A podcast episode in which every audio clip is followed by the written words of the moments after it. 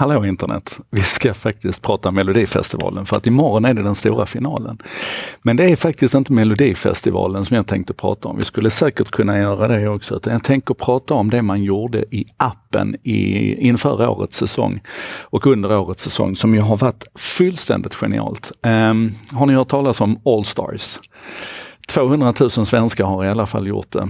Eh, Allstars är alltså en samlarbricka med eh, kända personer och platser som är relaterade till Melodifestivalen. Eh, och den här brickan, jag kommer inte ihåg exakt hur många det började med att det var på den. Det var väl ett 80-tal och sen har den utökat, utökats i olika omgångar och man är väl uppe i över 130 olika samlarkort nu.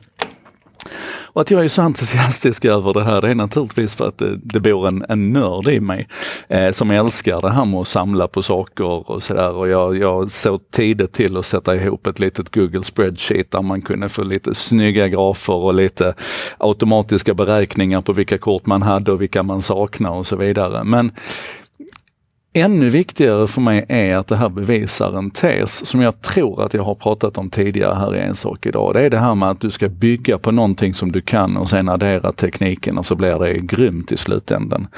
Och i det här fallet så, så är det naturligtvis så att Melodifestivalen kan Melodifestivalen. De har pysslat med det sedan 1958. De har en given plats i den svenska folksjälen. Eh, därmed är det inte sagt att man inte behöver uppfinna sig själv och jag tycker det är det man har gjort med det här. Eh, det andra elementet här som är klassiskt det är ju det här med samlarkorten. Alltså det har ju, har ju funnits i 1860 kom väl de första samlarkorten, amerikanerna började samla på baseballkort.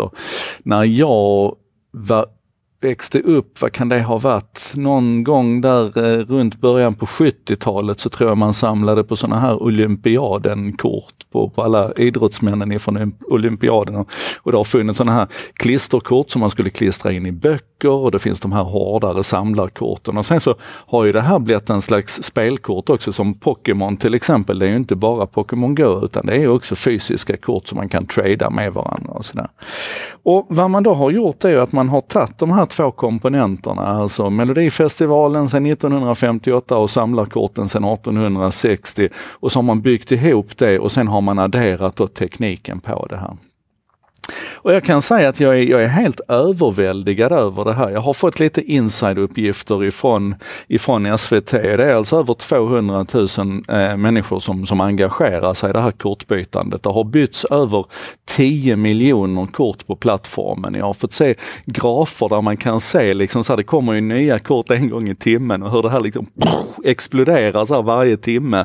Hur folk till och med mitt i natten klockan 3, 4, 5 går in och hämtar sina kort för att man vill fylla den här brickan. Och sen finns det då en bytesfunktion i det här också. Det var därför bland annat som jag satte upp mitt Google Sheet där man kunde hålla koll på det. Det finns för övrigt licensierat med en öppen Creative Commons-licens, så det är bara att sno mitt, mitt Google Sheet och börja tanka in dina egna kort där. Men, men det har ju också vuxit fram grupper, för att ovanpå det här så blir det ju naturligtvis ett, ett community-lager. Ett, ett, ett community, en gemenskap som då kan födas av kraften i de sociala medierna. Och det finns en grupp som heter Melodifest Melodifestivalen, vi ska se här, jag ska kolla vad den heter. Den heter eh, Melodifestivalen Allstars inofficiell. Den är skapad av, av David Eriksson. Han säger det bland annat är inspirerad av mitt, mitt Google Sheet, att han kände att här finns det liksom något. Äh, I alla fall, den här gruppen, åh, den är så hjärtevärmande. Alltså det är folk här som, som nästan har panik nu. De vaknar kallsvettiga mitt i natten och berättar om hur de har drömt en mardröm om att de råkade skicka iväg sitt enda kort 46 och man är bekymrad över vad ska hända med vår fina grupp här nu när Melodifestivalfinalen är över. Och där är en sån stämning och en sån... Ja, ni får gå in och kolla själv helt enkelt. Long story short. Det här är ett levande bevis som jag tycker att vi kan analysera och titta på allihopa. Vad som händer när du tar någonting du verkligen kan som bygger på mänskliga behov och drivkrafter. Det kan vara samlardrivkraften, det kan vara melodifestivalkärleken. Adderar du dem ihop dessutom så blir det exponentiellt mycket starkare drivkrafter. Och sen så lägger du en bra teknik på det här så kudos till SVT-gänget som kom på det här och, och, tack för den här lärande erfarenheten som vi alla kan dra av och titta på detta.